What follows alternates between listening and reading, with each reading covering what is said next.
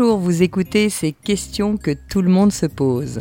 Je m'appelle Maud Ankawa, je suis coach, conférencière et également romancière. Mais pas que. Je viens du monde de l'entreprise et notamment de la finance et de la stratégie. Mais le fil rouge de tous mes métiers, c'est ma passion pour les êtres humains et les relations qui nous animent. Alors en fait, j'aspire au bonheur et c'est pour moi un objectif absolu. J'ai soif de partager tout ce que j'ai pu apprendre et tout ce qui m'a précieusement été transmis lors de mes expériences, de mes voyages, de mes lectures, de mes rencontres. Et c'est ce qui m'a poussé à écrire mes deux premiers romans, Kilomètre Zéro et Respire, le plan est toujours parfait. Et la magie de ces relations humaines eh ont porté ces deux romans au rang de best-seller. Et aujourd'hui, je suis ici à ce micro avec l'espoir de continuer à échanger avec mes lecteurs et mes auditeurs en toute intimité, de cœur à cœur, sur nos expériences de vie. Un grand merci à vous tous, chers lecteurs et chers auditeurs, de me suivre de plus en plus nombreux dans mes projets. C'est toujours un plaisir de vous retrouver et hum, je reçois de plus en plus de demandes. Tous vos messages d'encouragement me touchent énormément. Je ne peux pas répondre euh, à tout le monde, mais vraiment, je les lis tous les uns après les autres. Alors aujourd'hui, je suis ravie de vous retrouver pour répondre à la question de Jeanne.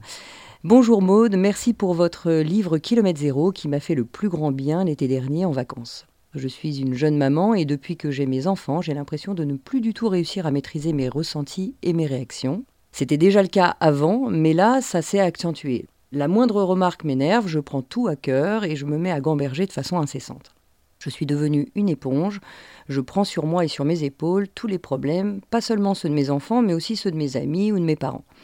Mon mari est pourtant présent et d'une grande aide, mais je ne peux pas m'empêcher de vouloir tout résoudre, tout régler, et je m'énerve lorsque cela ne va pas dans mon sens.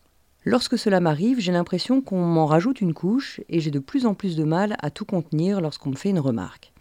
J'ai déjà l'impression de donner beaucoup et j'aimerais parvenir davantage à prendre du recul. J'espère que votre éclairage pourra m'aider, Jeanne. Alors merci Jeanne, merci euh, pour ces questions que tout le monde se pose en fait, parce qu'on a tous des moments, et moi la première, où effectivement on en a un peu trop sur les épaules, et on supporte de moins en moins euh, les choses. Donc euh, tu l'as dit déjà dans ta lettre, la première chose peut-être que j'ai envie de partager, c'est d'apprendre à prendre du recul.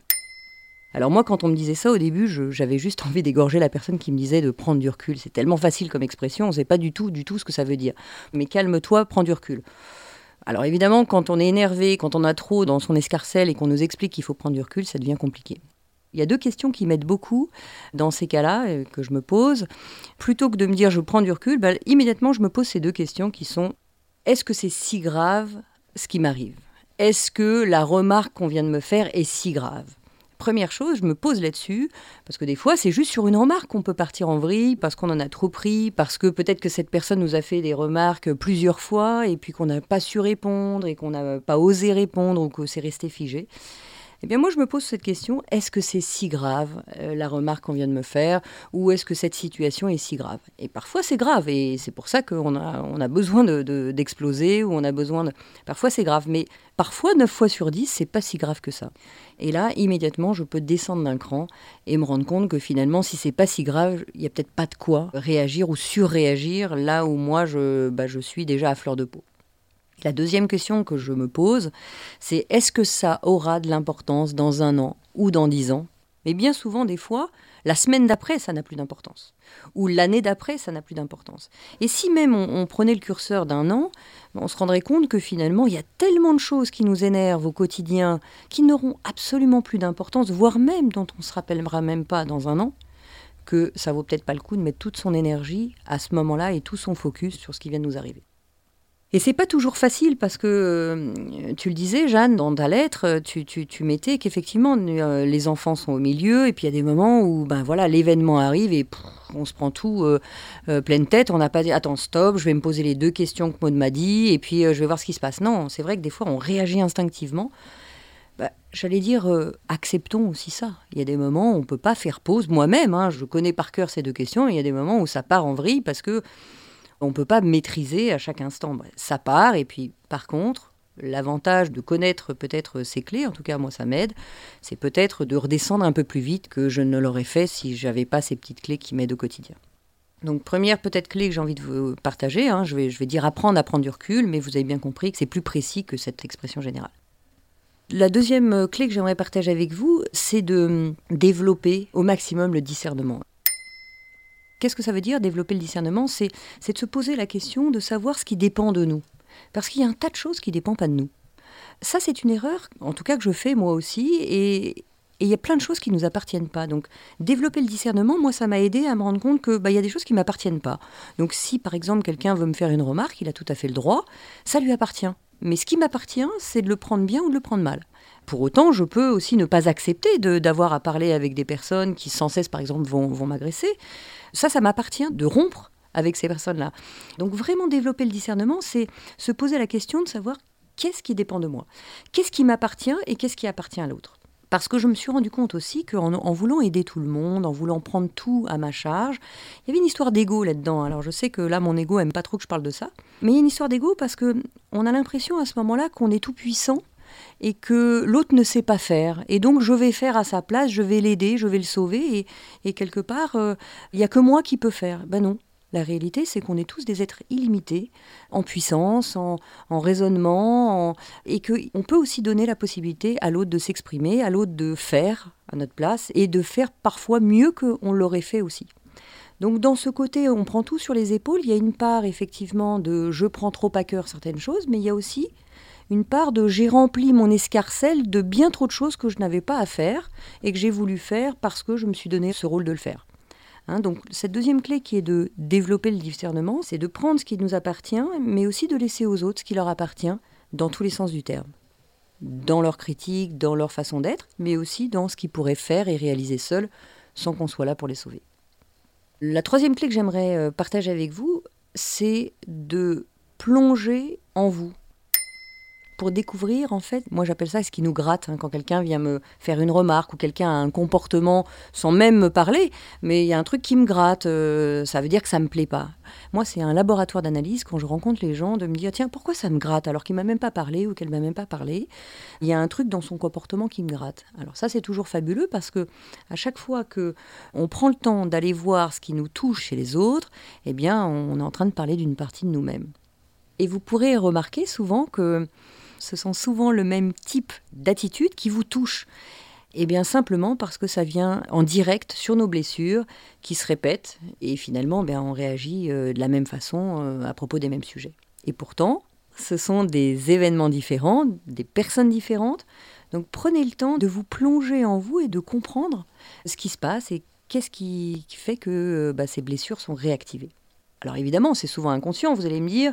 Et c'est pour ça que moi, ce qui m'a beaucoup aidé et ce qui m'aide encore, c'est d'identifier nos déclencheurs. Donc là, ça demande d'aller travailler un peu sur notre comportement, sur nos blessures. Mais prenez le temps de ça ou, simplement de noter, euh, bah tiens, avec ce type de personnage, hop, ça y est, je pars au quart de tour. Ou à l'inverse, avec ce type de comportement, bah, je sais pas, ça m'apaise. Donc là, j'élargis un petit peu la, demande de Jeanne, hein, qui exprimait que voilà, elle, peut se sentir euh, prise un peu au piège, qu'elle prend un peu trop les choses à cœur, mais il peut y avoir différentes façons de, de le faire. Et surtout, souvent, c'est une conséquence d'un tas de choses qu'on a dans notre sac et hop, ça pète à tous les moments. La quatrième clé que j'ai envie de vous partager, c'est d'arrêter de gamberger tout le temps. Parce que c'est vrai que notre cerveau gamberge et notre mental part en vrille, en vrille, en vrille. Et alors, dans ta lettre, Jeanne, on peut voir que tu t'en veux déjà de réagir comme ça, de pas avoir la patience, de pas être toujours au top avec tes enfants. Mais c'est juste normal, quoi. Donc euh, arrêtons de gamberger, arrêtons de se flageller. Le mental se met en route dès qu'il se passe quelque chose. Hop, il se met en route, il gamberge, il tricote pendant des jours et des jours et des jours. Alors comment on arrête le mental? Parce que c'est vrai que lui, il n'a pas trop envie de s'arrêter. Et puis plus il peut gamberger, plus il peut, être en boucle et euh, plus il va se mettre en boucle. Donc moi, ce qui m'aide, c'est une forme de méditation, même si je n'aime pas trop parler de méditation, parce que là, on a l'impression qu'on part dans un monde de perchés, et puis euh, ceux qui méditent pas du tout, ils me disent mais moi j'ai essayé, et puis au final, euh, j'y arrive pas. Alors je vais parler de méditation, mais en réalité, c'est simplement de revenir à soi, d'écouter par exemple sa respiration. Et le simple fait de mettre de la conscience sur notre inspire et notre expire fait qu'on ne peut pas en même temps penser à ce qui nous arrive.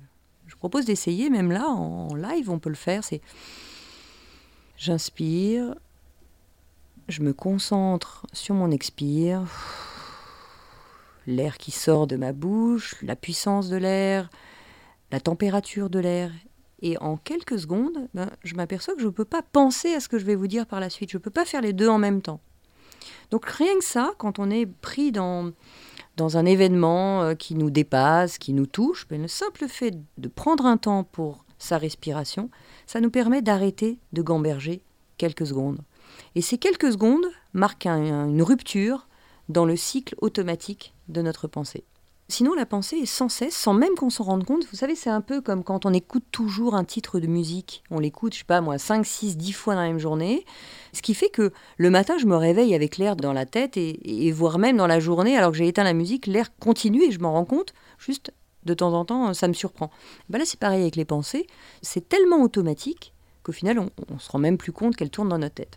Donc le fait de marquer cette rupture, en arrêtant de gamberger, de marquer cette rupture par la respiration, eh bien simplement ça coupe ce disque automatique. Et une fois qu'on a fini de respirer 3-4 fois, eh bien là, on peut peut-être se poser la question de quels sont les faits réellement. Moi, ça m'aide beaucoup de revenir aux faits plutôt que dans l'interprétation de ah, il m'a dit ça, ou il a fait ça, ou parce que ceci, parce que cela. Non, si je reste sur les faits, ben, je me rends compte que finalement, il y a juste eu un fait, quelque chose d'anodin même, et ça me permet d'arrêter de ruminer parce que sinon on part dans des scénarios euh, fous et, qui n'ont plus rien à voir avec l'histoire, auxquels on croit d'ailleurs, et au final, on s'est éloigné des faits. Donc, hein, la, quatrième, euh, la quatrième clé, c'est d'arrêter de gamberger, ça commence par se rendre compte qu'on est en automatique, puis ensuite faire une pause par la respiration et revenir sur les faits plutôt que de se raconter un tas de scénarios. Et enfin, la dernière clé que j'aimerais partager avec vous sur euh, ce sujet, c'est d'écouter ses émotions. Alors je reviens souvent aux émotions parce que quand on prend les choses trop à cœur, quand on a du mal à prendre ce recul, bien souvent c'est qu'on est parti dans le mental et qu'on a oublié le corps et ses propres émotions.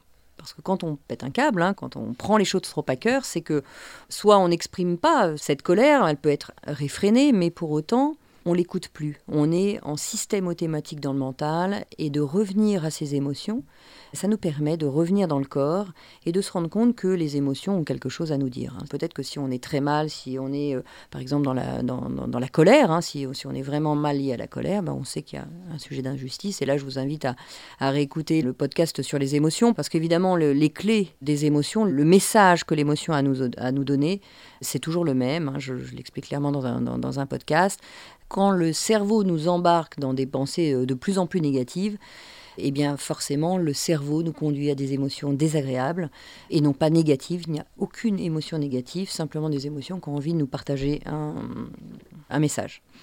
Et lorsque je n'écoute pas mes émotions et que je les accumule, ben, j'ai tendance à imploser jusqu'au moment où j'explose. Et donc euh, voilà, je vous invite vraiment à, prendre le temps de ressentir dans le corps et on sait toujours et parfaitement quelle émotion nous prend. Est-ce que c'est de la tristesse Est-ce que c'est de la peur Est-ce que on le sait dans le corps On peut naturellement le décrypter par euh, les messages des émotions qui ne sont qu'une boussole. Voilà Jeanne, voilà à tout. J'espère que à travers ces clés, eh bien, vous arriverez à, prendre un petit peu plus de recul sur ce qu'on a à vivre, parce que c'est vrai que le, fait de prendre les choses euh, trop à cœur, c'est pas très grave, mais c'est inconfortable.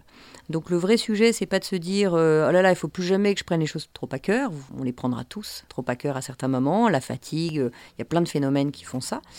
Le fait de revenir à nous le plus rapidement possible, ça permet bah, de descendre ce niveau de souffrance et d'inconfort. Voilà, je vous embrasse tous très fort et je vous dis à très bientôt pour un nouveau rendez-vous. On se donne rendez-vous dans 15 jours pour le prochain épisode de ces questions que tout le monde se pose.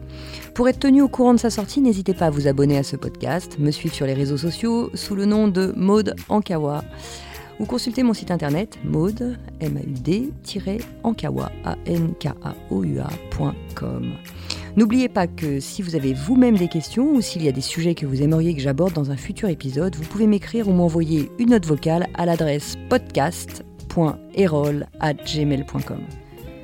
Vous retrouverez toutes ces informations dans le texte de description de l'épisode et je serai ravie, ravie de vous retrouver en librairie pour mes deux romans Kilomètre Zéro et Respire, le plan est toujours parfait. Un grand, grand merci à mon éditeur Erol de m'accompagner dans mon aventure littéraire et de produire ce podcast. Et cet épisode a été réalisé par Margot Roll et Céline Malvaux de l'atelier ENL et monté par Noémie Sudre.